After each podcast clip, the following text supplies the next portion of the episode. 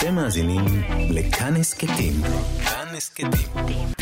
הפודקאסטים של תאגיד השידור הישראלי.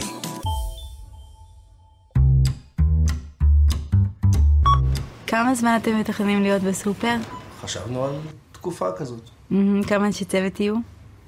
אנחנו 10 בערך. רווקים? ברבכם? אני שירה שטיינבוך. שירה במילרב ולא במילאל. אני מנהלת הסופר, יבנאית במקור. אתם יכולים לצלם הכל, הכל פתוח, אתם יכולים להיכנס לקצביה, אתם יכולים להיכנס למשרד שלי. משפנוי, סתם.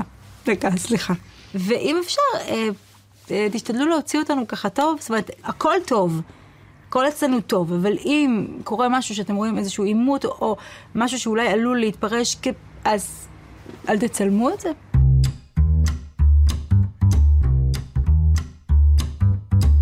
מאחורי הקלעים, שעה עם רותי קרן על צידו הנסתר של עולם התרבות והאומנות.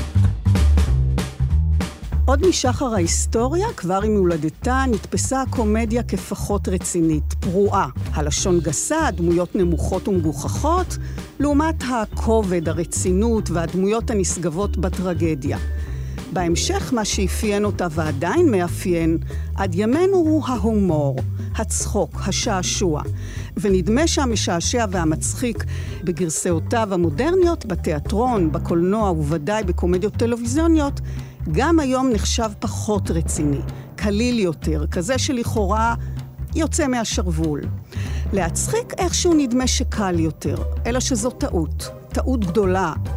דווקא הז'אנר הקומי דורש דיוק, תכנון, רצינות, עבודה, כלומר, כדי שזה ייראה באמת קליל, טבעי, לא מתאמץ, צריך להשקיע עבודה רבה בכתיבה, בבימוי, בעריכה, במשחק, ותודו שסדרות קומיות טובות ומצחיקות באמת, ולאורך זמן יש מעט. אחת מהן שזוכה להצלחה גדולה ובימים אלה משודרת אצלנו בכאן 11, עונתה השלישית, היא הסדרה קופה ראשית. אז איך הם מצליחים להצחיק אותנו בכל שבוע, לסחוף מה באמת מתרחש שם מאחורי הקלעים של הסופר, ובכלל, איך מביימים ובוראים קומדיה בטלוויזיה. אז היום במאחורי הקלעים נשוחח עם שנקין, הלא הוא אורן שקדי, במאי הסדרות קופה ראשית, שבס, זה לא הגיל, וגם סדרות הנוער אליפים, שוסטר ושוסטר, ועוד ועוד. אני רותי קרן מגישה ועורכת.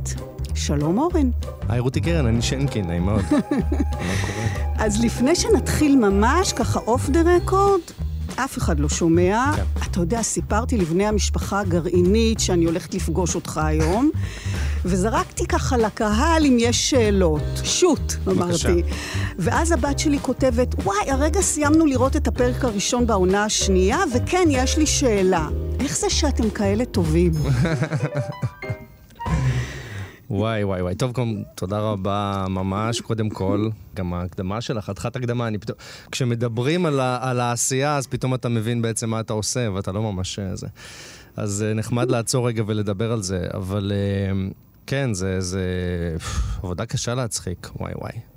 איך זה שאתם כאלה טובים? אני לא יודע, אני לא רואה את זה שאנחנו כאלה טובים. אני רואה שאנחנו עובדים נורא נורא נורא קשה בלנסות להיות אולי בבקשה טובים.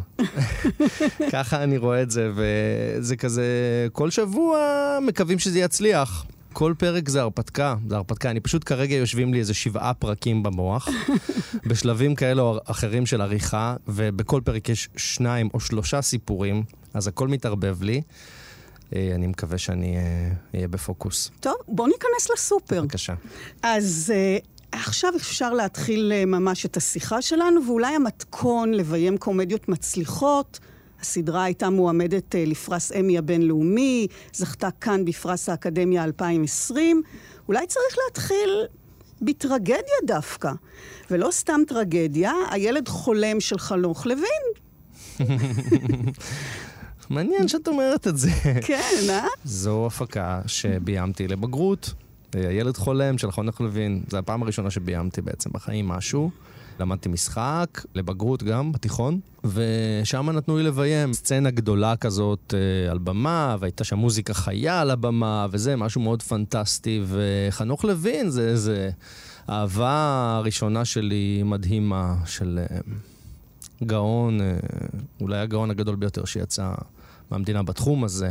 אבל הילד חולם, זה הכי טרגי שיש. נכון, אבל אני גם שם, והאמת ש...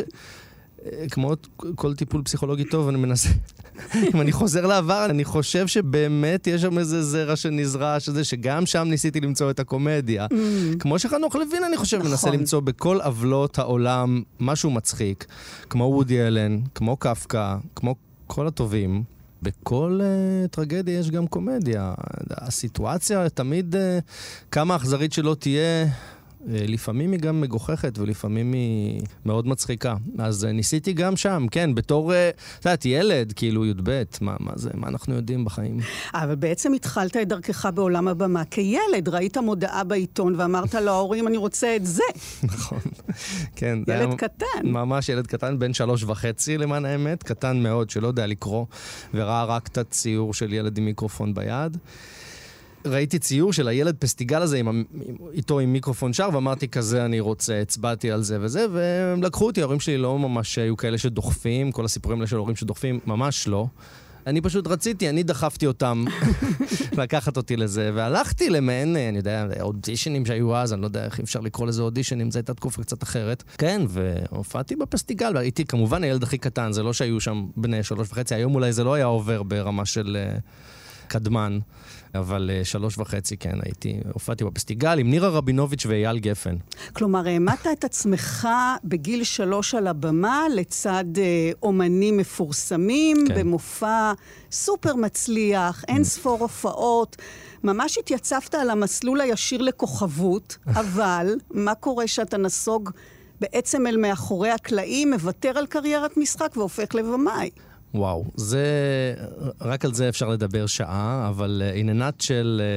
אחרי שלמדתי משחק בסמינר הקיבוצים 3 שנים, וככה הייתי מוסלל על ידי עצמי, כן, להיות שחקן, החלטתי שבעצם אולי זה לא מספיק לי, אחרי שסיימתי לימודי משחק. אני חושב שהבנתי באיזשהו שלב ששחקן זה מקצוע שהוא קצת פסיבי, אם אתה לא עושה בעצמך דברים.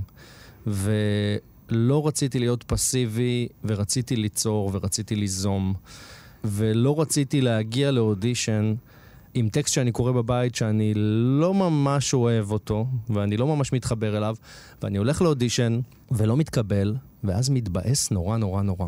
אבל לא רציתי ללכת.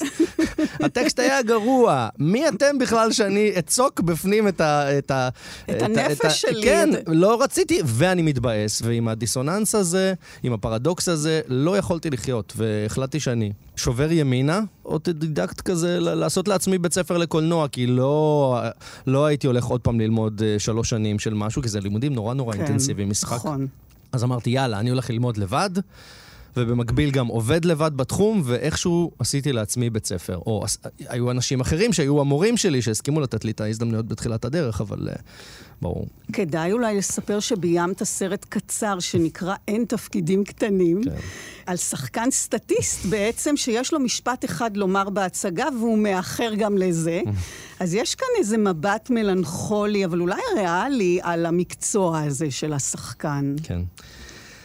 תראי, אני חושב שכל שחקן, כל מי שלמד משחק, כל מי שעובד, גם אלה שעובדים מאוד מאוד מאוד קשה בתור שחקנים. עכשיו הייתה לי בדיוק שיחה עם שחקנית מפורסמת לפני כמה ימים, והיא שחקנית מצליחה ומפורסמת ובוגרת הרבה שנים בתחום. היא אמרה לי, תשמע, זה מקצוע קשה. עכשיו, בתור נער, ובתור, אפילו גם בתור, בגיל 21, שאתה לומד לימודי משחק, אתה מסרב להאמין לדבר הזה, מקצוע קשה, מקצוע קשה. אתה בתוך חממות.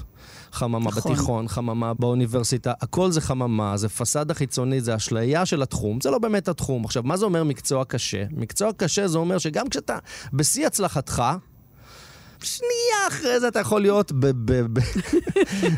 בשאול. לגמרי. אז בגלל זה מקצוע קשה, ואני חושב שהוא שונה ממקצועות אחרים במובן, וזה צריך לדעת לפני שאתה נכנס אליו. אתה יודע, זה מזכיר לי, אני למדתי משחק גם, 4 שנים באוניברסיטה. ואני זוכרת את השיעור הראשון בשנה א', הייתה לנו מורה רוסיה, נליה, וישבנו 24 סטודנטים, והמשפט הראשון שהיא אמרה, אני לא אעשה חיקוי ברוסי. מי שחושב שהוא יכול לעשות משהו אחר בחיים, שיקום עכשיו ויצא. שברח. אבל כן. אף אחד לא יצא. ובאמת אתה מסיים את 4 שנים האלה, ומי נהיה שחקן בסופו של דבר? אולי אחד? לא יוצאים, לא יוצאים. וזה לא שלא מוכשרים, זה באמת מקצוע ממש קשה.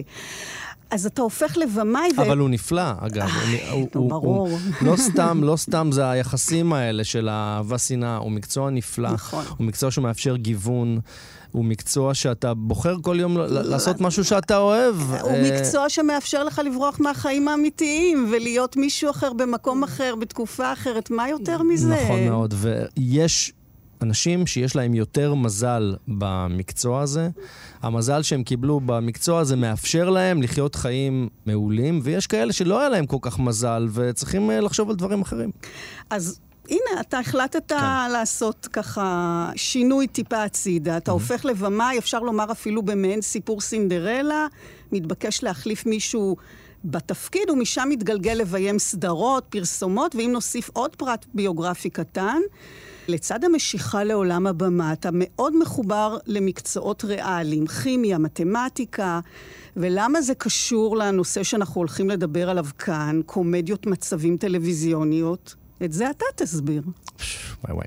טוב, קודם כל נורא מביך אותי החיים שכאלה זה. זה רק על ההתחלה. כן, כן, ברור, לא, מקצועות ריאליים. אני מרגיש שכאילו על הגן לא דיברתי, על התיכון, בוא נגיד, אני מורה לכימיה שקראו לו רוני, הנה, אני אתן את הקרדיט גם לרוני. את כל מיני אנשים שאת אומרת, אני צריכה לתת להם קרדיט. זה הזמן. כן, זה הזמן, אני אתן את. הבמאי שהחלפתי אותו בתפקיד זה ירון הרז, חבר אהוב יקר שלי. בקיצור, אז אני חושב שתראי, קומדיה, אמרת שזו עבודה קשה, זה מה זה מתמטיקה. הסיבה שאנחנו לא כל הזמן נהנים ממה שאנחנו עושים, אלא רק בדיעבד או תוך כדי, זה כדי להגיע להנאה הזאת, כדי להגיע לצחוק הזה מהבדיחה הזאת, יש שרשרת אירועים ארוכה מאוד, שאתה עובד בה נורא נורא קשה, ולא רק אתה, עובדים עליה המון אנשים נורא נורא קשה. ואתה עסוק כל הזמן בעבודה, שאני אומר לך שכרגע יש לי 7 פרקים בראש, אז שנייה לפני שנכנסתי לאולפן, אני עוד בקבוצת וואטסאפ עם היוצרים, עם נדב ויניב, ועם עמית העורך הראשי, על פרק שהולך להיות משודר עוד שבוע, והאם יש שם עוד משהו שאפשר להדק אותו, או להוריד אותו, או דווקא להוסיף, כי הייתה איזו בדיחה שהייתה בגרסה הקודמת, שחשוב דווקא כן להוסיף, כי היא דווקא הצחיקה את אחד מהיוצרים, אבל את היוצר השני היא ממש הביכה. עכשיו, זה העניין, וזו משוואה ממש ב-20 נעלמים, שמתמטיקה, כימיה, וואלה, כל מקצוע ריאלי שאתה יכולה להכניס פנימה, זה מה שזה לדעתי. אני חושב שבדיחה טובה זה בינארי, זה עולמות של 1 או 0, בדיחה היא או מצחיקה או מביכה.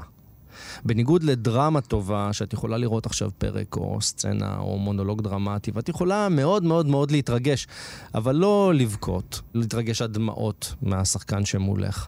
אבל את יכולה מאוד מאוד להתרגש, מרשים, שחקן טוב, וואו, זה באמת, זה עשה לי את זה, כן, זה עמוק, זה, אני אחשוב על זה, אני אלך עם זה הביתה, זה העביר את המסר בצורה נורא נורא טובה. בקומדיה זה 1 או 0, בקומדיה זה או מצחיק או לא מצחיק. דברים קורים או לא קוראים, וממש רואים את זה בשנייה, אם הדלי עם המים נשפך על שחקן מלמעלה, והוא אמור להישפך עליו בצורה סימטרית, מהראש למטה, לשטוף את כולו, את יודעת, אם הדלי הזה היה נופל סנטימטר שמאלה, זה כבר לא היה מצחיק. היה נרטב לו הזרזיף של הנעל, או אפילו רק הכתף, או אפילו חצי אוזן, זה לא מצחיק. מצחיק זה ספלש על כל הגוף, ואז זה קורה או לא קורה, זה 1 או 0. ובשביל להגיע לאחד הזה, אתה צריך לפעמים כמה טייקים טובים עד שזה מצליח, לפעמים 5 טייקים או 6 טייקים, זה לא מצליח, זה לא ליד, זה לא ריגש אותי ממש, לא בערך, לא הצליח, עד שזה הצליח, ועוזר במאי שלי לפעמים מי שלא אומר, יש לנו את זה, יש לנו, תסתכל עליי, הוא יודע, כי כשיש את זה, יש את זה, זהו. ואגב, תמיד צריך לזכור, ואני מזכיר את זה לעצמי כי אני חתיכת פרפקציוניסט, לא לבקש עוד טייק שיש את זה, כי היה את זה, וזה כל כך נדיר שהיה את זה, הגעת לאחד הזה, זהו, תשחרר את זה. תעזוב, תשחרר. וזה מגיע עד רמת הפריים ממש, תגובה, פאוזה, וכדאי אולי להסביר מה אורכו של פריים. פריים זה בעצם 1/25 או 1/24, אפרופו מתמטיקה, 25 זה לרוב בטלוויזיה, 25 פי, 24 זה לרוב בקולנוע, זה שיטת שידור אחרת. היום האמת שגם לפעמים משחקים עם זה, אבל בגדול זה 25 פריימים בשנייה. בשנייה? בשנייה אחת, כן. עכשיו, שאומרים, יש ביטוי, שאלת, ראית? זה בקרב אנשי המקצוע. לא ראית, ראית את הסדרה הזאת והזאת? לא, לא ראיתי פריים. לא ראיתי פריים, לא ראיתי 1/25. אבל אתה לפעמים יכול לבקש בשלב העריכה פחות 2 פריימים בריאקשן, ואת החישוב המתמטי המאזינים יעשו לבד, כלומר פריים מתוך זה שיש 25 בשנייה, אז כמה זה?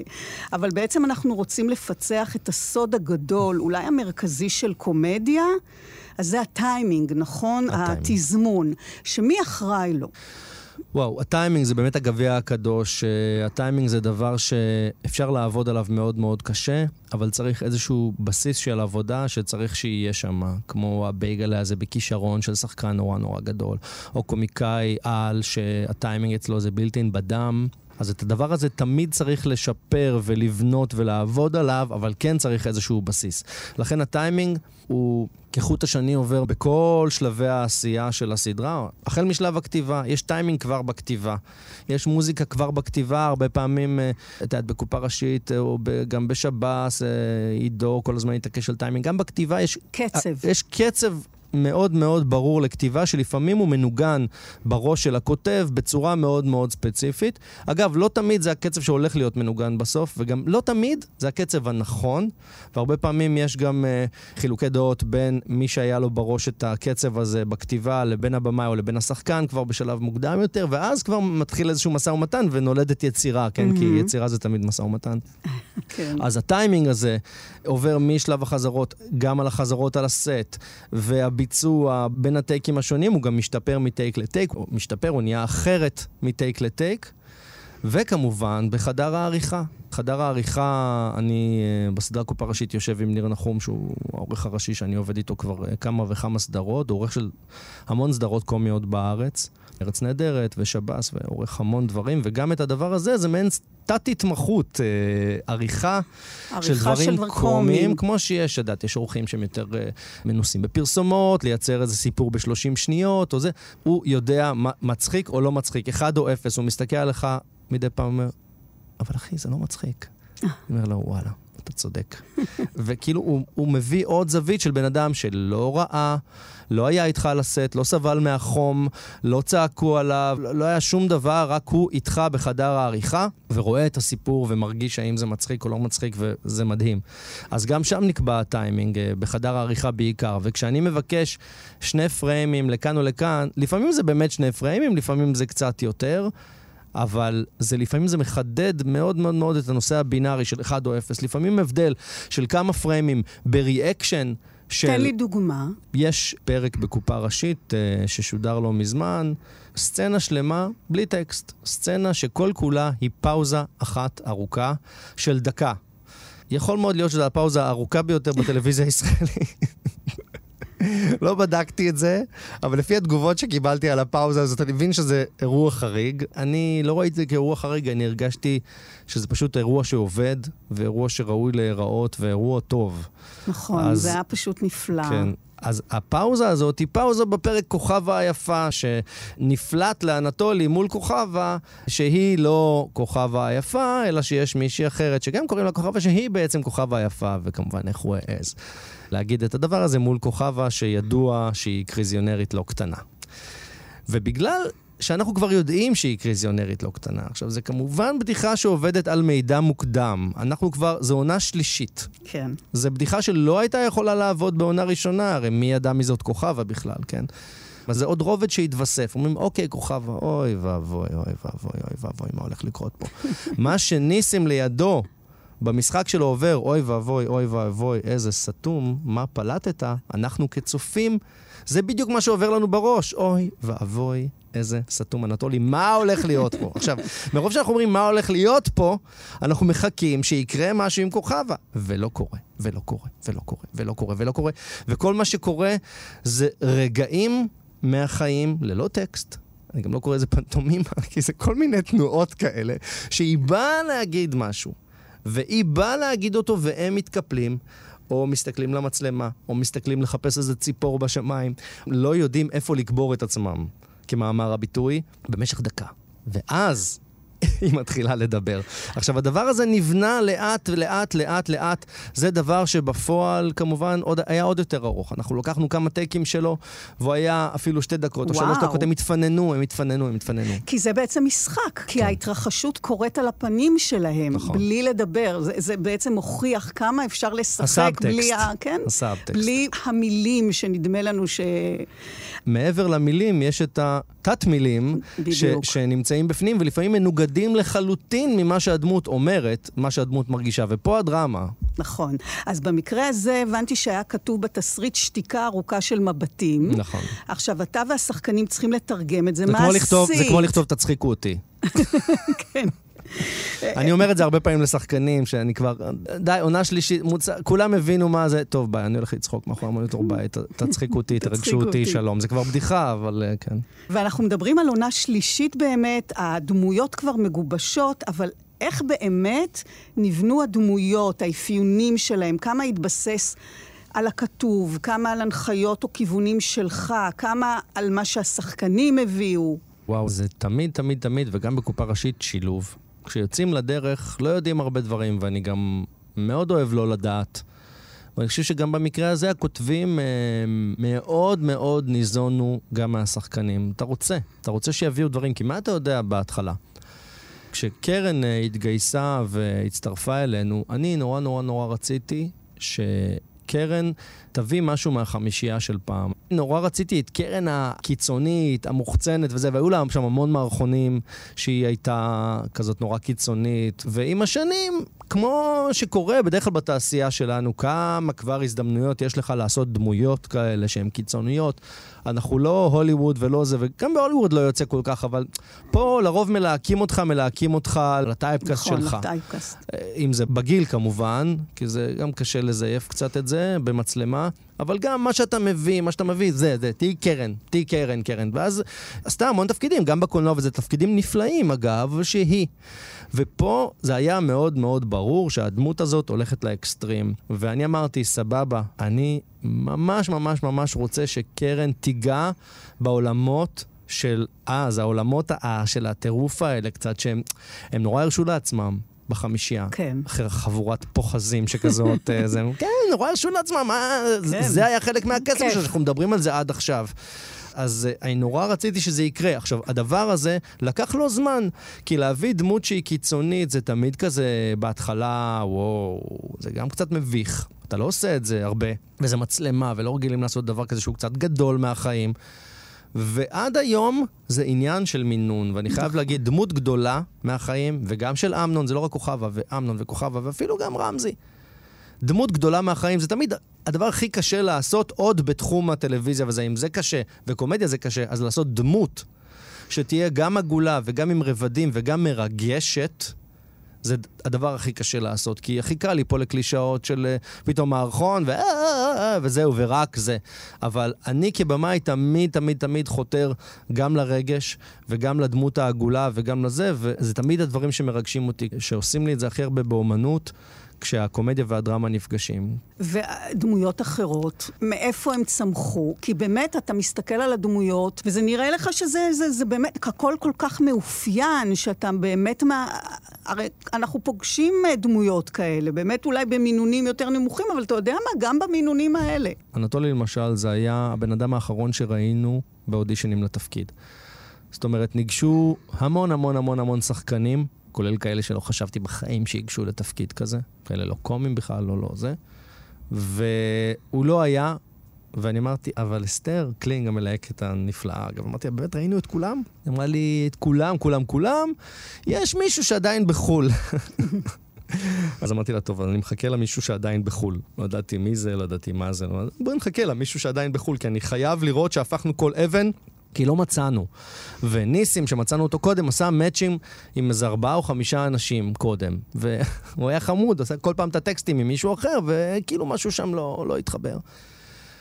ואז הגיע אדון דניאל סטיופין מחול, ואיכשהו נכנס, ידענו שזה אנחנו חיפשנו בסדרה מוקומנטרית אותנטיות. הדבר האחרון שרציתי, שיהיו רוסים שלא יהיו באמת רוסים, וערבים שלא יהיו באמת ערבים. אני רציתי אותנטיות. אני יודע שבתור שחקן אתה אמור לגלם הרבה מאוד דברים. יש משהו בסדרה, הקומנטרית מוקיומנטרי, שזה כאילו חיקוי של הדוקומנטרי, אולי ניגע בזה בהמשך, זה... האמינות נורא נורא חשובה פה. זאת אומרת, כאילו אתה מצלם סדרה תיעודית על זה. עכשיו, אם אני אראה... מינון גבוה מדי של שחקנים מוכרים על המסך, אז תהיה פחות הזדהות, אני אראה את אותם אנשים שמשחקים בתפקידים אחרים עכשיו בסדרות אחרות. מה אני עושה? אני בעצמי לא יאמין לזה, אז איך הצופים? אנחנו מכירים שחקנים כאלה שאין סדרה שהם לא מופיעים בה. בדיוק. אתה רואה אותו ב7 בסדרה הזאת וב10. נכון. אז פה במקרה הזה, דניאל הגיע, עם מבטא מוגזם לכל הדעות. רגע, אבל תשמע, אני שמעתי אותו מדבר רגיל. לא, תשמעי. יש לו מבטא. לא, אני אתמול שמעתי, הוא מקצין, נכון? מקצין, אבל קצת, אבל קצת. הבן אדם רוסי, 900 שנה בארץ עם מבטא. אני אומר את זה כי אני אוהב אותו כמו אח. לא, הוא שחקן ענק. שחקן ענק, יש לו מבטא, שבאמת כנראה שיעברו עוד 30 שנה שיעבור לו המבטא הזה, אבל הוא שחקן נפלא, בדיוק, מחנה. אגב, זה אילתור של המקום, הדבר הזה, כולל מה שדורית אמרה לו להגיד, אני זוכר את הרגע שאמרתי לה, תחכי אותו גם, זה מחנה. שושי מכונה, תחכי אותו גם, זה מחנה. מחנה. וזה היה, זה נעץ שם איזה משהו בגזענות, בלי טקסט, אבל שהיא עכשיו מחכה את המבטא שלו, של בן אדם שבא לתת לה שירות, זה הדמות שלה, זה הדמות שלה, הזכרת לי את הדבר הזה. אז דניאל הגיע, ווואלה, ידענו שזה... הבנייה של הדמות היא חלק ממנו. למה? הבן אדם כמובן שולט ברוסית יותר מכל... אנחנו אין לנו מושג. אני תמיד צריך להגיד לו, דניאל, רק שלא מקללים אותי פה, כן? מאחורי הגב ככה. כן, עכשיו הוא גם מתרגם וזה. אז הוא מוסיף תמיד המון טקסטים, שהכותבים גם לא היה להם מושג בכלל, או דברים מעולמות התרבות הרוסית, הפנימיים, זאת אומרת, רוסים שרואים את זה, זה גם זה. אותו דבר עם אסתי. אסתי, אתיופית, מוסיפה דברים מהעולמות, ומישהו, קראתי באיזשהו מקום, או שמעתי שמישהו אמר שהפרק של הגזענות נהיה הפרק של העדה האתיופית, כי הוא מאוד מאוד אינסן, שיש לנו את הלגנבים, לבנים גזענים נחמדים בהגזמה, זה מאוד מאוד מדבר עליהם, שהם מסתכלים על לבנים שמתנסים עליהם, וזה. זאת אומרת, יש את המסגרת של הטקסט, של המילים, והשחקנים... בעצם מביאים את עצמם לתוך ה... אני מאוד אוהב את זה, אני מאוד אוהב לא להחליט מההתחלה, הרבה דברים. אבל יש לך חלק ב... יש לי הרבה חלק בהוספת רבדים ובארגון הרבדים. אני חושב שזה פאזל, זה כמו מגדל קוביות כדי שמישהו מוסיף, ואז אתה מוסיף עוד אחד בלי להפיל את השאר, ואז מישהו בא ועושה... למשל, מה אתה... לדוגמה, רמזי. אוקיי, רמזי הגיע לאודישנים, גם סיפור מטורף, הוא בכלל לא הגיע בהתחלה, וזה, לא רצה, לא ידע בכלל שיש אודישנים. מישהו אחר שאמר לו שהוא הולך, אמר, טוב, אני אלך. והבן אדם הגיע בדמות רמזי. הגיע בדמות רמזי. לבוש כרמזי, מסורק כרמזי, עם עת בדש כרמזי. משהו פסיכי, אמרנו, נשמטה לנו הלסת מרוב שזה היה, וואו. מסתבר שזו דמות שהוא עבד עליה בתיאטרון קצר בצוותא, שנים אחורה. זו דמות שהתבשלה אצלו. כמה שנים. זאת אומרת, היה פה תהליך כמו לעשות אדפטציה לספר. הוא הגיע עם בסיס. עכשיו, אני לא מדבר על זה שהוא הגיע עם הלבוש של הדמות, כי זה, אוקיי, סבבה, זה לפעמים עושה את זה. אבל הוא הגיע עם דמות, שהלבוש היה האוטקאם שלה, אבל הוא הגיע עם דמות כבר.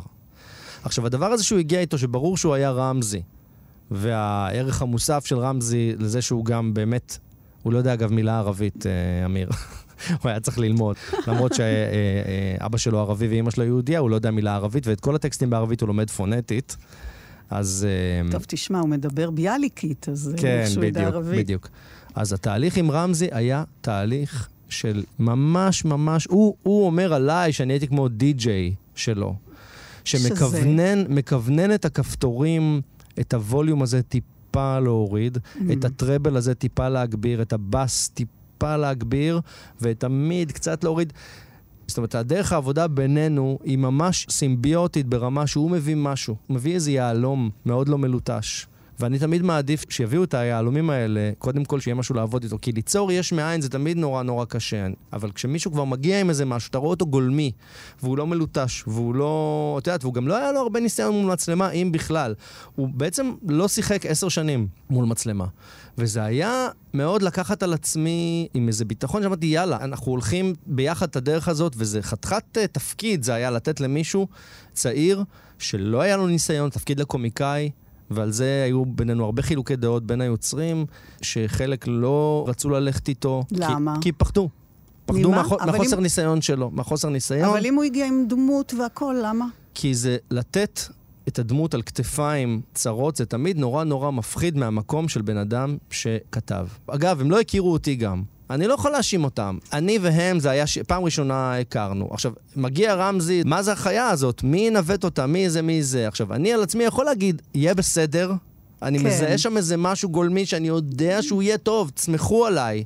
והם באמת בסוף סמכו עליי, הכל מהמם, ולראיה, הבן אדם הפך לכוכב מטורף ובארץ נהדרת, ומה לא, מדבר שהוא לא מלוטש בכלל. אבל אתה אומר שהם פחדו. עד כדי שלא רצו שהוא ישתתף. כן, ממש לא, ממש כמעט לא. זה לא שזה, כן, זה סיפור שהוא... הנה עוד פעם סיפורם של השחקנים. ממש. הרי זה יכול להיות שהוא באמת לא יהיה. לחלוטין היה יכול להיות. והעניין עם רמזי שחשוב לי להגיד שבהקשר של בנייה של הדמות שלו, שהיה מאוד קל ללכת עם רמזי רק לעולמות קומיים, ובדיחות וזה, אבל נורא היה חשוב לי, גם כי זה הדבר שאני הכי אוהב באומנות, וגם בגלל סדרה מוקומנטרית כזאת, גם לרגש, וגם איפה הדרמה אצלו. ואני זוכר עד היום את הרגע בעונה הראשונה שכששירה אומרת לו, אתה חייב לצאת לחופש, אתה חייב עכשיו לצאת לחופש, צא כבר, צא, והוא אומר לה, לא, לא, לא, אני לא יכול, אני לא, לא, לא, הוא הרי לא יכול לצאת ליום חופש אחד, הוא לא לקח מאז גיל 3 או משהו בסגנון, כן? זאת אומרת, לא, לא, לא, לא, לא, ואומרת לו, עכשיו אתה יוצא, אתה צריכה לדחוף אותו, טוס, והגיע לאלימות, לך לי מהפרצוף, אתה יוצא עכשיו לחופש, לך. הוא נעמד מאחורי הזכוכית בכניסה לסופר ודומע. והרגע הזה של הדמעה זולגת שם, אני הרבה פעמים אני לא מחפש דמעה שתזלוג, ואני לא זה. שם נורא רציתי שזה יקרה, נורא רציתי להגיע... אתה ביקשת ממנו? כן, כן, כן, כן. אנחנו... ממש התעקשתי שזה באמת, באמת יהיה רגע דרמטי, שהוא עומד עם עצמו, מסתכל על פנים הסופר, קצת זהו, אתה שוטר הזולאי, סטייל איזה, מסתכל פנימה, ונורא נורא עצוב לו על זה שהוא עזב עכשיו, גם אם זה לשעה. עכשיו, הפער הזה... הפער הזה, למה אני כל כך מתעקש על זה? כי הפער הזה בין, מה כבר קרה פה? היא כולה ביקשה שתלך תיקח יום חופש, לך תיקח חופש בסך הכל יום. כשהוא מתאבל כמו על בן שעבד לו, זה הפער הקומי. בדיוק. הקיצוני ביותר שבו אני מנסה לגעת כל הזמן. כל הזמן, וזה לדעתי פסגת הקומדיה. אז אתה מעורב, אתה אומר, אתה הדי-ג'יי שלו, אבל קודם כל אתה מעורב בתהליך הכתיבה, נכון? כלומר, אתה מקפיד על עיצוב הדמות עד הסוף, על מערכות יחסים, באמת ממש כמו דרמה. כן, אני לא כותב, להגיד, אני מעורב בתהליך הכתיבה. כן. כן, שולחים לי ליינים, עוד לפני שהם נהיים תסריט או סינופסיס, לראות אם זה מצחיק אותי. זה הכי בסיסי. לראות אם אני מאמין למה שקורה שם, אם זה תואם לדמות שלדעתי, אם זה בר ביצוע מבחינת מיזן סצנה, זה דבר מאוד מאוד חשוב בתרום זה, שאפשר לגדוע איזה רעיון מופרך כבר בבסיס שלו, הרבה לפני שניגשים לצילומים. אז זה מאוד מאוד חשוב להיות מעורב בשלב הזה, כן. אתה אומר, אתה בודק אם זה מצחיק אותי, אבל גם אמרת לי שלפעמים מדלגים על עניין של באמת מערכות יחסים עמוקות בשביל להצחיק, ואיפשהו מאבדים את האנושיות ואת האמיתיות של הדמות הזו בדרך. נכון. כי זה מאוד קל כל הזמן רק לחפש את הפאנץ' ורק זה, כי אנחנו קומדיה, ואנחנו עוסקים בקומדיה, וזה תמיד הכי כיף שאנשים רק צוחקים וצוחקים וצוחקים, וכמות הפאנץ' פר מינט, יש איזה מושג כזה, כאילו כמה פאנצ'ים היו לדקה. כן. אבל עוד פעם, אני לא מביים מהמקום הזה, גם כי אני לא בן אדם שאוהב לראות דברים כאלה. אני אוהב תמיד שזה שילוב, אני אוהב תמיד להאמין למה שאני רואה. ואחר כך מגיע שלב החזרות, מה בעצם מתרחש בתהליך הזה? בחזרות קודם כל אנחנו קוראים את הטקסטים, משתדלים לעשות כמה שיותר חזרות עם הרכב גדול של דמויות, שדמויות יפגשו דמויות אחרות, ושיקראו את הטקסטים שלהם בפרקים, כמה שיותר קריאה. הקריאה הזאת בסדרה שהיא קומית, נורא נורא חשובה, מעבר לחזרות על מיזן סצנה, או להיות רגע בלוקיישן ולהרגיש אותו. יש גם בימאים שעובדים ככה, בקומדיה מאוד מאוד חשוב שרגע יקראו את הטקסט המצחיק. כי הרבה פעמים כשקוראים את הטקסט המצחיק הזה, ושהשחקן קורא את הטקסט הזה, זה לא כזה מצחיק. אז כשקוראים את זה ושכותבים את זה, זה משהו אחר לחלוטין. אז מספיק בשלב הזה שהשחקן קורא את הדמות, ואפילו התסריטאי ששמע הרגע את הפאנץ' שהוא כתב חודש לפני או לפעמים שעה לפני, לא צחק מזה, כבר הצלחנו. לפעמים אגב במקום, בחזרה, משכתבים את הפאנץ' הזה, והוא מצחיק באותו רגע. וגם בשלב הצילומים, התסריטאים נוכחים כל הזמן בצילומים ומשכתבים את הפאנצ'ים שכרגע לא עובדים משום מה. וכשמתחילים ממש להעמיד את המיזנסצנה, מה למשל אתם מוצאים תוך כדי חזרות? תוך כדי חזרות גם עובדים על פיזיות של דמות. אני זוכר שבחזרות הראשונות עבדנו על הכלולסיות של שירה, של נועה, כמה שהיא חסרת ביטחון, והפיזיות שלה. יש המון קאץ' פרייזים שנבנים ומתגלים פתאום בתהליך החזרות. למשל, לא, לא, לא, לא, לא, לא, שלה, זה משהו שפתאום נהיה והתחזק בצילומים עצמם, ואמרנו, יאללה, בואי תמשיך עם הדבר הזה, ואפילו הסטופ כיבוי אישור קיבל איזושהי תפנית, לפני שזה היה סטופ כיבוי משהו אחר בכתיבה, ופה זה השתנה. אז גם קאץ' פרייזים זה דבר שנבנה תוך כדי חזרות, ולפעמים גם בצילומים עצמם. לדוגמה, כוכבה בתהליך החזרות, פתאום משתחררים ממנה איזה צחוק עוצמתי כזה, אמרתי, יואו, זה יכול להיות איזה משהו שהוא מעין קאץ' פרייז כזה, זה, וכל הזמן אני תמכתי ברק להגדיל אותו ולהגדיל אותו. והצחוק הזה שלה כמובן נהיה דבר, בטח עם העונות. רמזי, הפיזיות של רמזי, ההקפדה על היציבה שלו, ההקפדה על העברית הרהוטה והמצוחצחת הזאת, זה דבר שמאוד מאוד מאוד עבדנו עליו. בעונה הראשונה היו עם רמזי הרבה מאוד חזרות כדי להביא אותו למקום ממש ממש ממש מוקצה, כולל בשלב הצילומים. ואתה חייב להתביית על דברים שאתה מזהה אותם קטנים, האם יש להם פוטנציאל להדהד, האם יש להם פוטנציאל להיות אפיון, לדוגמה, אמנון. אמנון, אני עד היום אומר לו, אמנון, איבר מוביל. אמנון, ההליכה שלו היא עם האגן קדימה, אוקיי? למה? הפאוץ' מוביל אותה קדימה.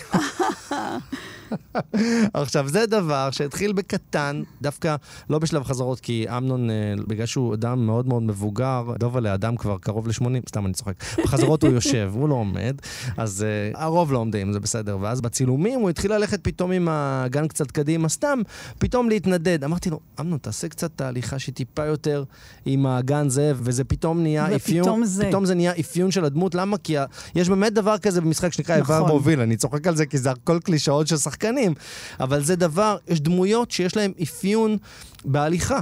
ואמנון, גם בגלל שזו דמות קצת גדולה מהחיים, עם הפאה הזאת, עם השיער הבלתי נראה הזה, זה יש לו גם איבר מוביל, אם תשימו לב, האגן שלו הולך קדימה בהליכות שלו, ככה הוא כבר לא שולט בזה, זה חלק מהדמות, והחוכמה זה לא להשתמש בזה יותר מדי, לא לעשות על זה overdoing, מינון זה הכל, מינון. קצת מזה וקצת מזה וקצת מזה, ולא לעבור את הגבולות של עצמך, גם כשאתה כבר מתאהב בזה, וזאת הסכנה הגדולה. כן, זו הסכנה. אבל דמויות, גם כשהן כתובות ומאופיינות, בסופו של דבר, מי שנותן לה מילים חיים, באמת הם השחקנים, נכון. ולכן הליהוק של השחקנים הוא מאוד מאוד קריטי. Casting is everything.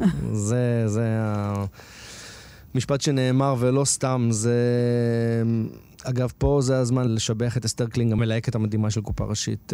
עשתה עבודה מדהימה ביחד איתנו, כמובן, על הליהוק אחראים בעצם כולנו. זה, עבודה בטלוויזיה היא עבודה מאוד קבוצתית, אני מת על זה. זה דבר שהוא, נגיד, בניגוד לקולנוע, שאתה יותר one man show שמה, אז פה העורך הראשי, המפיק והמלהקת כמובן, זה הקבוצה שמחליטה בסוף מי יהיה בסדרה ומי לא יהיה בסדרה, ובכלל, בכל, אני אומר לך על פאנץ' לפני שבאתי לפה על פאנצ'ים אנחנו מדיינים בוואטסאפ, אז בטח ובטח בליהוק, וכל הזמן יש חילוקי דעות, אבל חילוקי דעות זה דבר נפלא ליצירה, כי בסוף זה מזקק רגעים. לפעמים אתה גם טועה, וזה טוב שיש לך אנשים שרגע אומרים לך, מה אתה חושב?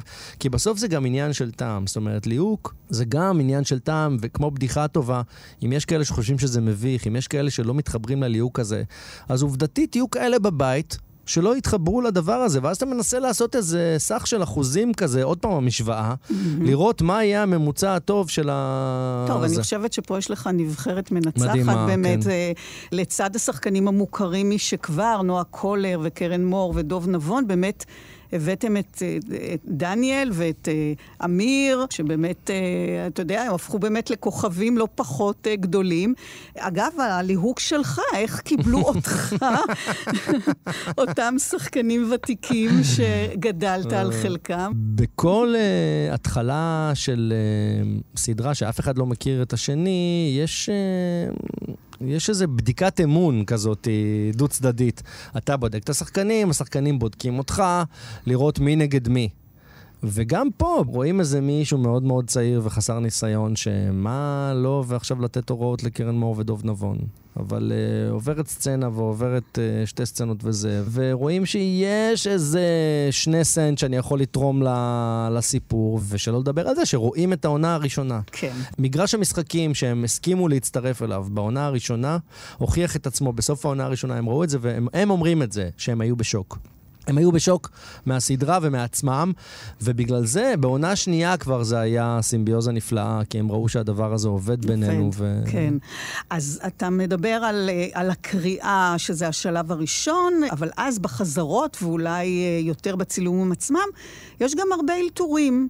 שנשארים והופכים אפילו לפואנטה קומית, אלתורים בטקסט, אלתורים בהתנהגות של הדמות. כל הזמן יש אלתורים. אלתורים זה חלק מקומדיה בלתי נפרד לדעתי. אני תמיד נותן לזה מקום ולא מסרס את זה, כי לפעמים יש רגעים מופלאים שיותר טובים מכל כתיבה. עכשיו, לדוגמה, בסצנת הפאוזה המדוברת בכוכבה, אחרי רגע השתיקה הארוך הזה, שאנחנו נחנקים מאחורי המוניטור ורק מתפללים לו להרוס את הטייק, ניסים יניב סוויסה הגדול, פלט את אנטולי, את יודעת, יש לו את הבעיה של הקביעת מוח. עכשיו, זה דבר שלא היה כתוב בשום מקום. פשוט המציא קביעת מוח במקום, ברגע, גם זה לא היה בחזרה ולא שום דבר. תחנקנו שם, נחנקנו. וזה דבר מבורך, מבורך, מבורך, זה זהב. זה קורה, פשוט. זה קורה לגמרי.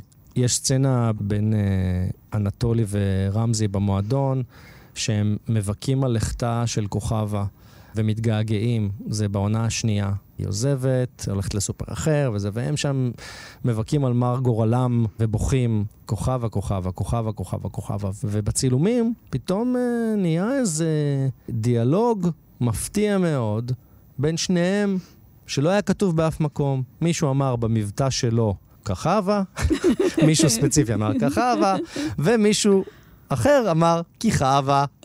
והדיאלוג המבטאים הזה, שפתאום ניצת לו בטייק אחד מתוך הטייקים שעשינו על הסצנה הזאת, אמרתי, רגע, זה בדיוק האסנס, גם של הסדרה המוקומנטרית וגם של המיקרוקוסמוס של החברה הישראלית הזאת. שתי התרבויות האלה נפגשות, אחד בוכה, השני בוכה, וכל אחד במילה קטנה אתה שומע העולם, והדבר הזה, כוכבה, כוכבה, כוכבה, כוכבה, כוכבה, כוכבה, היה כל כך טוב, שמעתי, רגע, בגלל שזה היה אלתור באחד הטייקים, היינו צריכים לצלם את זה הפעם, עוד פעם, זיהית הדבר הזה, לצלם מזווית אחרת, כדי שיהיה לנו את זה כמו שצריך, בכיסוי כמו שצריך, ולימים זה היה, זה אחד הדברים המצוטטים מהפרק, בממים ובכל מיני דברים כאלה, וזה אלתור לחלוטין. אנטולי מוסיף המון מהחיים שלו, לדוגמה, הטק הזה לא היה רשום באף מקום, כל משפט אומר, טק, טק, זה דבר שמסתבר בחברה הרוסית, כל הזמן אומרים, טק, זה כמו להגיד, טוב, טוב, יאללה, אז אני זה, יאללה, טק, טק, קילו שניצל, טק, זה, כל דבר הוא מוסיף טק, הרבה פעמים אין פאנץ', אין פאנץ', אומר לו, יאללה, אנטולי, תוסיף טק, וזה מצחיק, תוסיף איזה טק, וזה באמת ככה, זה פשוט מצחיק. זה לחלט. ככוי חלט? חופשה ללא תשלום. מה ללא תשלום? תשלום מכיר? נו. אז ללא. לא. מה, זה חייב זה תשלום? משה חודש 9, זה חייב לקנות טיטולים, מצצות, זה בנק, כולם מתקשר למשה. משה כולם מתקשר לאמא של משה, אמא של משה, כולם מתקשר לאנטולי. זה אישה, זה כמו סטלין, זה אין תשלום, יש בלגן. לא, חייב עובד וחייב בתשלום. אנטולי, אין לי פתרון בשבילך, במצבך קצב אתה לא יכול להיות. שיבוא לקופות. חסר קופאיות. טוב, האמת שזה רעיון לא רע. טק, רגוע סופרסטאר. שומר על פה שלך, זה אני תחנתי לבלנז לפני הסקופאית. רגע, צ'או ג'סטו, זה רק כמה ימים עד שתחלים. זה לא שביקשו ממך לחמצן את השיער לבלונד ולשים טייץ עם נצנצים. זה היה תיאור שלי עכשיו? אפילו לא חצי יום! גבר לא עושה קופאית, פיפ פיפ! גבר עושה קצבייה, טח טח! תקמי היה הולך עושה צייד, זה אדם קדמון וחווה קדמנה! ימות עולם! אנטולי לא עושה קופאית! כן, היה... אמנון עבר לחלץ את הכנפיים מהר מהקצבייה לפני שיגרמו לו 15 דקות חניה, זה בפרק 15 דקות. הוא עבר מהר שרמזי הפריע לו שם עם איזה מערום ארגזים, ובאחד הטייקים הוא נצמד בפלגמטיות שלו למדפי היין והפיל תוך כדי ריצה בקבוק יין, ככה על הדרך. עכשיו, הגאונות של דובלה, שלא ברור איך הוא לא צחק במקרה הזה, זה שהוא לא צחק, והמשיך עם הסצנה, ובגלל שהוא המשיך עם הסצנה, השתמשתם בזה. רואים ככה באחורה של הזה שהוא עובר, שהוא חולף, רואים בקבוק יין שנופל ונשבר, לא תכננו את זה, אין שם מישהו מאחורה, אין שם חוט דייג שמושך בקבוק, גם לא היינו עושים את זה כי זה חתכת אופרציה ויקרה, אבל זה קרה ויקרה, וזה מדהים, וזה כוח של מצלמה ששומר רגע אחד שלא צריך לשחזר אותו כמו בתיאטרון, וזה בתוך הסדרה. כן, אז איכשהו יש הרגשה, אולי מפני שזאת קומדיה, אולי בגלל שמדובר בשחקנים קומיקאים, שחלקם באמת מנוסים מאוד, אבל אין לי ספק שיש איזו אווירה פרועה על הסט, שאולי גם חופשית יותר לאפשר לאלתר. חלק מן האלתורים, אגב, בוודאי קוראים מאירועים וקשיים לא צפויים. יש דברים לא צפויים שקורים במהלך צילומים, שאתה לא, כמה שאתה מנסה לתכנן, דברים קורים. לדוגמה, בפרק המרצדס של כוכבה, המרצדס משנת 70 ותרפפינה, בצבע הוורוד, לא הניע. הלך המנוע, כמו שאומרים בגשש, לא הניע, והבן אדם שהביא אותה ניסה לסדר, וניסה זה לחבר שם חוט לחוט, זה היה נורא מצחיק. וניסינו כמה פעמים, ולא הלך. אז מה שקורה שרואים בפועל בסוף זה השוטים של המרצדס נוסעת ומגיעה פעם ראשונה לסופר, זה חבורה של 5 אנשים, כולל קובי או זינג'יה מפיק, שדוחפת את הרכב הזה ומתחבט מאחורי הגלגלים, ופשוט דוחפת את האוטו. עכשיו כמובן שבסאונד אחרי זה הוספנו כאילו מנוע וכאילו זה, אבל כוכבה יושבת שם בפנים, בסך הכל עושה עם ההגה כאילו, ודוחפים אותה. עוד דוגמה בלתי צפויה לחלוטין שקרה זה שוב פעם עם אדון דניאל סטיופין, הלא הוא אנטולי, הוא היה אמור לשבור שמשה של רכב. בהתחלה רצינו לעשות את זה עם פטיש ניצלים של הקצבייה, כי זה היה הרעיון של בוליסה, שהיא המורה שהתנקלה לכוכבה בצעירותה. אז היא רצתה נקמה, אז היא שלחה את אנטולי לשבור לה את השמשה. ובפועל דניאל לא ממש הצליח לשבור את החלון הזה, ניסינו לצלם את זה בסלואו מושן, אז הכל הייתה התארגנות כזאת ספציפית. חזרנו לדבר הזה אולי במשך 6 ימים, כל פעם בהזדמנות אחרת. החלפנו זכוכית, החלפנו פטישים, עשינו את זה עם פטיש של אוטובוס, עם פטיש ששובר זכוכית. עם מה לא? החלפנו זכוכית אחרת. לא הצליח לשבור את השמשה. זה לא אומר כלום על הגבריות שלו. דניאל, זה לא אומר עליך כלום. זה בסדר גמור. אבל אתה יודע מה? זה סצנה קומית. תקשיבי, מישהו אחרי זה ערך את זה, מישהו מהצוות, ערך את זה כמו צ'רלי צ'פלין, בפאסט פורוד כזה, והוסיף לזה מוזיקה של צ'רלי צ'פלין, וזה היה מנסים. עכשיו, אם אני הייתי אמור לביים סצנה שבה מנסים לשבור חלון ולא מצליחים, הרי לא הייתי מצליח בחיים. ברור. הרי זה דבר שלא יכול לקרות. עובדה, לא, עובדה שזה קרה, זה יכול מזדיעבד, הייתה זכוכית מחוסמת, והיו כל מיני תירוצים שהובילו לדבר הזה. בפועל מה שעשינו, הוא לא הצליח גם אחרי עשרות ניסיונות בכמה ימים שונים. הפרופסמן לבש את המדי קצבים שלו, ומה שרואים היום בשוט זה היד של הפרופסמן, שאולי עשה את זה בדרך מתוחכמת יותר, אולי הוא פשוט חזק יותר, ואכל יותר תרד, והצליח לשבור את זה. אז אתה מזכיר את אנשי הפרופס, האביזרים, גם כאן היה צורך באלתור, עד כדי שינוי הטקסט בהתאם. נכון. יש פרק שרמזי מעניש ירקות. מעניש באלף. מעניש, כן, חלילה, הוא לא מעניש אף אחד בעין, זה לא הדמות, בוב ספוג לא מעניש אף אחד.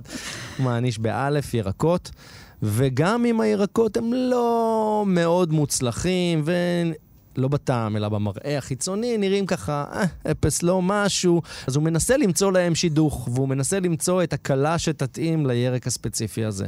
עכשיו, כל הפרק היה בנוי על ירקות לא מוצלחים. עכשיו, מה עושים עם זה? חושבים, אולי מייצרים אותם מפלסטיק. כאילו, פלסטיק כמובן ששילוב של כל מיני דברים, של אביזרים וזה. מעבר לזה שזה דבר נורא נורא יקר להכין ירקות כאלה, זה בסוף לא במצלמה. בתיאטרון זה עובד, כי זה, אתה יושב נורא ממרחק, המצלמה בסוף רואה את השקר הזה, וזה נורא נורא קשה. וכל הפרק הוא עובד עם הירקות, זאת אומרת, הוא אמור, הוא קוצץ להם קצת את השיער, זה לא שיער, אלא את השיערות הקטנות של הבצל ושזה זה. עכשיו, במקור הם כתבו פרק שנקרא עם גילה הבצלה. ניסינו לחפש בצל מכוער, ולא מצאנו. אז נתנו את המשימה למחלקת הפרופס, לצאת לחפש ירקות מכוערים ברחבי הארץ, כולל בשדות אורגניים, כולל בזה. הצלם שלנו הלך לשדה בצל ליד הבית שלו, כי הוא גר במושב וזה וזה, וחיפש, לא מצא. כולם גם כתבו בקבוצה בקופה ראשית, כל מי שיכול למצוא ירק כלשהו שזה, כי יש גם עוד ירקות שם. ואז הייתה החלטה שמה שמוצאים, זה יהיה התסריט, זאת אומרת, למה להתעקש על זה שזה נכון. בצל? ונמצא הקולורבי. וכך נהיה שהפרק עוסק כולו בקולורבי, שנראה עם פנים קצת של קופיפון. עכשיו, יש קולורבי אחד, זה גם חתיכת סיפור. ובשביל לצלם את הדבר הזה, היינו צריכים לצלם את זה כרונולוגית, לפי סדר הפרק, וזה דבר מאוד מאוד מאוד נדיר בצילומים, כי יש איזה קטע שהוא חותך אותו וזה, ולא יכולתי לחתוך את הקולורבי בהתחלה, ואחר כך לצלם סצנה שהוא לא חתוך מן הסתם. אז היינו צריכים לצלם את זה כרונולוגית. שזה בדרך כלל לא מה שאתם עושים. לא קורה כמעט אף פעם, כי זה מאוד מאוד לא יעיל לצלם ככה, כי אתה נמצא בסט מסוים, ואז אתה צריך לעבור לסט אחר וזה וזה, זה לא קורה אף פעם.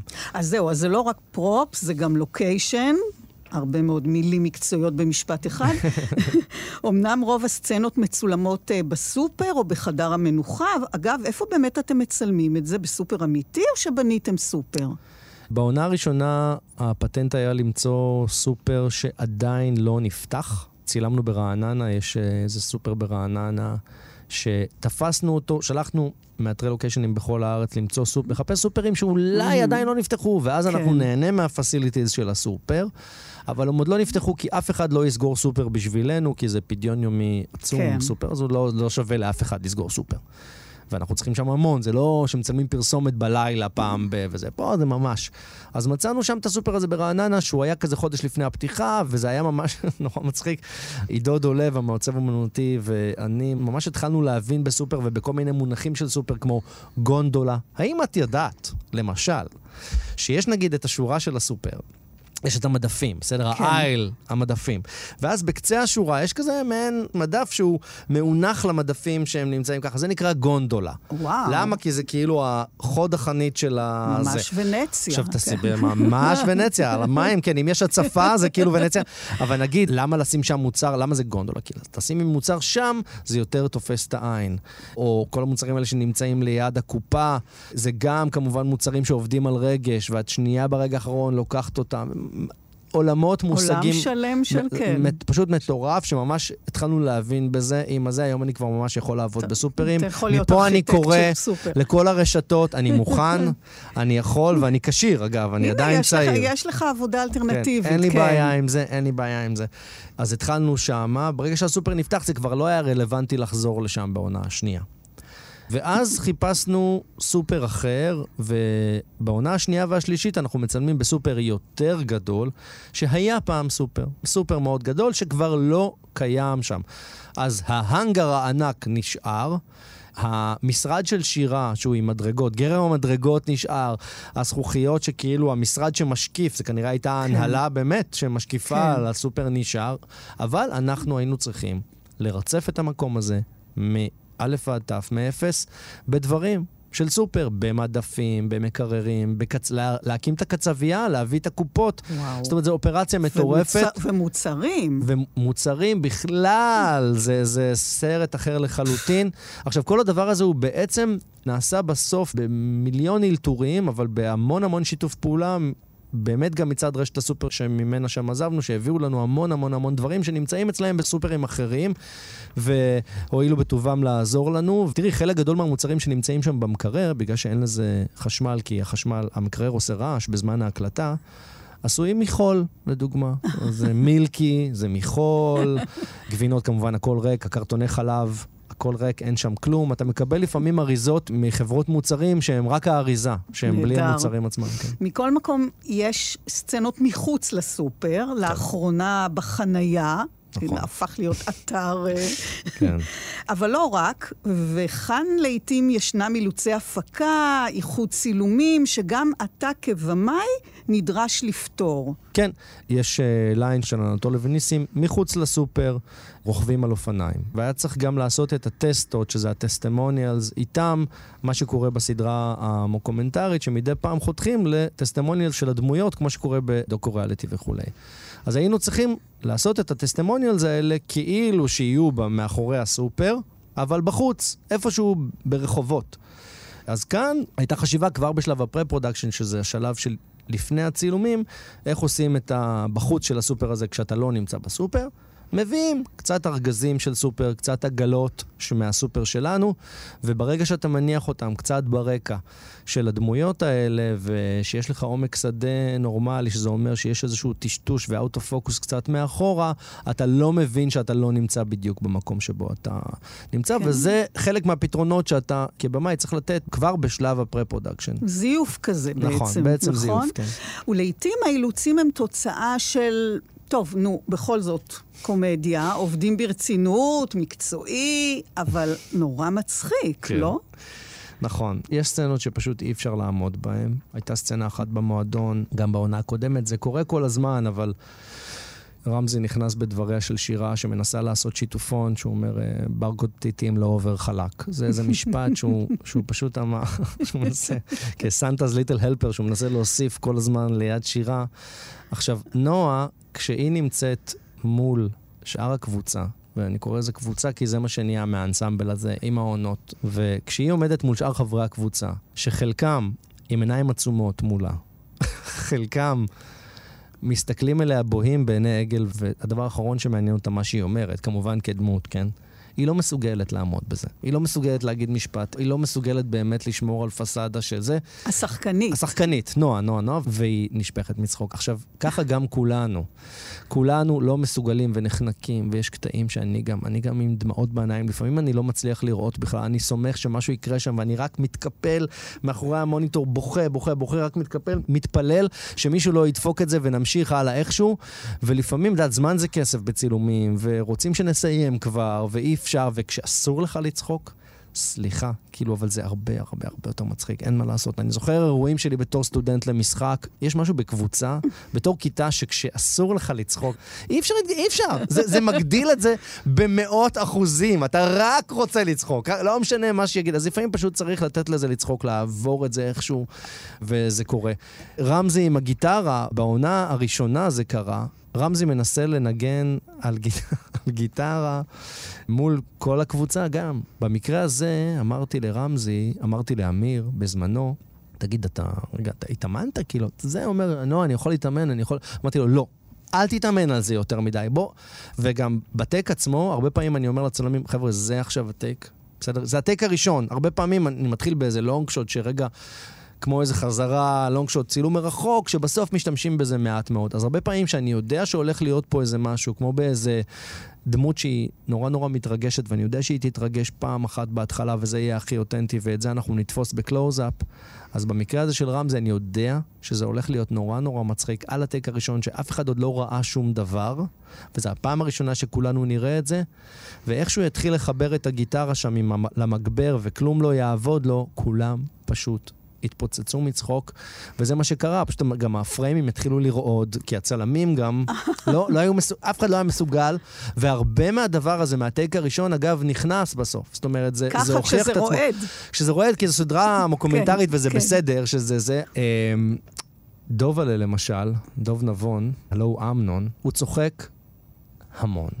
הדמות הזאת נורא מצחיקה אותו, הפרטנרים שלו, כמו קרן, כמו כולם, נורא מצחיקים אותו, והוא לא מסוגל באמת לשלוט בעצמו. הוא מאוד ילדי, דוב הלב, ואין מה לעשות. זה חלק מהחן שלו והקסם שלו, והוא נורא קשה לו להחזיק, ואפילו קרן, באמת, אני לא מאמינה שהגעתי לרגע שוב פעם, אחרי כל כך הרבה שנים, אחרי 50 שאני שומעת מישהו במיקרופון, את הבמה אומר, דוב הלב, אל תצחק.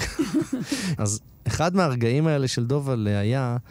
שבעונה השנייה הוא מנסה לחסוך כמובן, והוא מנסה למלא המון אוכל בתוך קופסה מאוד קטנה. שואלים אותו, אסתי שואלת אותו, אתה רוצה את האוכל המוכן הזה בקופסה קטנה, בינונית או גדולה. מה יענה הקמצן? קטן כמובן. אבל את הכמות הוא יכניס של הגדול בתוך הקטן. איך מכניסים גדול בתוך קטן? דוחסים. דחס ודחס. עכשיו, זה גם דבר שלא עשינו עליו חזרה, כי אפשר לעשות חזרה על זה וחבל על זה. אמרתי, טוב, יאללה, מה שקורה קורה. במקרה הזה, אולי 12 טייקים לקחו עד שהוא הפסיק לצחוק. זה היה פשוט בלתי אפשרי. הוא לקח את הדבר הזה, אתה לוקח כף, אתה דוחף ודוחף ודוחף למעלה, עד שזה יוצר כמו עיגול כזה למעלה של שייק. הוא לא היה מסוגל. הדבר הפיזי הזה, הקמצנות שלו שבאה לידי ביטוי, שהוא דחף ודחף ודחף למעלה, הוא לא היה מסוגל לא לחייך. ואגב, מטיבי לכת, יראו בסצנה הזאת, לא באמת הצלחתי להוציא את הצחוק שלו עד הסוף החוצה, לא היה עד כדי כך לברוח לאיזה שוט ירח, לא היה למה. עשיתי שם המון טייקים, וזה מה שיש בסוף, וגם אני בסוף משאיר לפעמים כחלק מהחן של זה. אני אוהב שבסדרה שהיא כבר נהיית כזאת, היא שכבר הקבוצה שלה כל הזמן בודקת כל הזמן, ורק מחכה לרגעים האלה, זה נחמד שיש קצת איזה חיוך של שחקן. אז זה בעצם רסיסים של המון טייקים שחיברתם ביחד. המון, המון כמויות, ואני גם, תוך כדי שאני רואה את זה כמובן, שאני לא מסוגל, אני רואה אנשים צוחקים, אז אני לא הרבה פעמים יכול להיות המבוגר האחראי ולהתגבר על זה. אז אני נוחר מצחוק, אבל אני נוחר מצחוק מאחורי המוניטור, ואני משתדל שלא ישמעו אותי ולא כלום. אבל כשצריך לרכז את כולם, וכשצריך רגע להגיד דוב לשנייה, דוב עליה, אל תצחק. אז כשאני אומר רגע, דוב עליה, אל תצחק, לפעמים, בקול שלי במיקרופון, שומעים, דוב עליה, אל תצחק, תוך כדי שאני קצת צוחק בעצמי. וזה כמובן לא עוזר, זה מפוצץ את כולם, שהם שומעים שאני צוחק, זה מפיל אותם, כי כאילו זה... הם כאילו בתור שחקן, החוויה שלך, שאתה מול מצלמות, אתה שם בעולמך. אין לך פידבק תוך כדי הטייק. הפידבקים הוא בין הטייקים. וכשהם מנסים להפק איזה צחוק, שהם יודעים שזה משהו נורא מצחיק, והם יודעים שתוך כדי מישהו אחר, שכאילו אחראי להגיד להם אם זה סבבה או לא, צוחק תוך כדי הטייק, זה גומר, זה דבר שהוא גומר. אז אתה אומר ששומעים בקול שלך שאתה נקרא מצחוק, אני מבינה שאתה כל כך מעורב, שבעצם אפשר להסתכל על הפנים שלך ועל שפת הגוף שלך ולראות את כל הסצנה. כן, אני ממש אוף מוזר, אני ממש ייחודי בדרך הבימוי שלי, יום אחד אני אעשה על זה איזה קורס. אני הדור הצעיר של צדי צרפתי. רואים את צדי צרפתי וכוכב נולד, מסתכל על אודישן ומתאבט תוך כדי בעונג או בזה, מתאבט כמו ילד קטן. אני כמו ילד או כמו גבר ניאנדרטל שמסוגל לראות רק ערוץ אחד עכשיו עם אוזניות, שאני נורא מרוכז עם האוזניות, לא שומע רעשים מבחוץ, אני רק עם השחקן ועם הסצנה, דבוק למוניטור, ולידי לא מעניין אותי העולם. ותוך כדי, בגלל שאני כל כך מרוכז, אני לא שם לב, הגפיים שלי עפות תוך כדי, ורצוי לא להיות עם כוסות קפה לידי, שזה קורה. כן, אתה ממש הופך להיות לאיזה יצור, כן, יצור. אז שמה, השעה שלנו מסתיימת אוטוטו, ויש עוד לא מעט סודות, אנקדוטות, סיפורים ומרכיבים אומנותיים ששופכים אור על עשייה של קומדיה טלוויזיונית, והיום אנחנו מדברים על קופה ראשית, אז בואו נמשיך גם בשבוע הבא. נדבר על החלק של העריכה, על עיצוב התפתחות הדמויות לאורך העונות, אפילו על ההקצנה שלהן, על הפסקול ועל סינכרון אלמנטים שאנחנו אפילו לא נותנים עליהם את הדעת, על המעריצים ועליך, על מה עובר על הבמאי, שהוא גם דמות בלתי נראית אמנם, אבל כל הדמויות בעצם מתוודות מולך, שנקין. אורן שקדי, תודה רבה לך. תודה רותי, כיף גדול. בתוכנית מאחורי הקלעים שוחחנו היום על בימוי קומדיות טלוויזיוניות. תודה לאורן שקדי, במאי הסדרות קופה ראשית, שב"ס ועוד. אני רותי קרן שערכה והגישה. חלקה השני של התוכנית הזאת ישודר בשישי הבא ב-6 ובשידור החוזר בשבת ב-14:00. את החלק הראשון ששידרנו היום תוכלו לשמוע גם בהסכת לצד כל התוכניות הקודמות.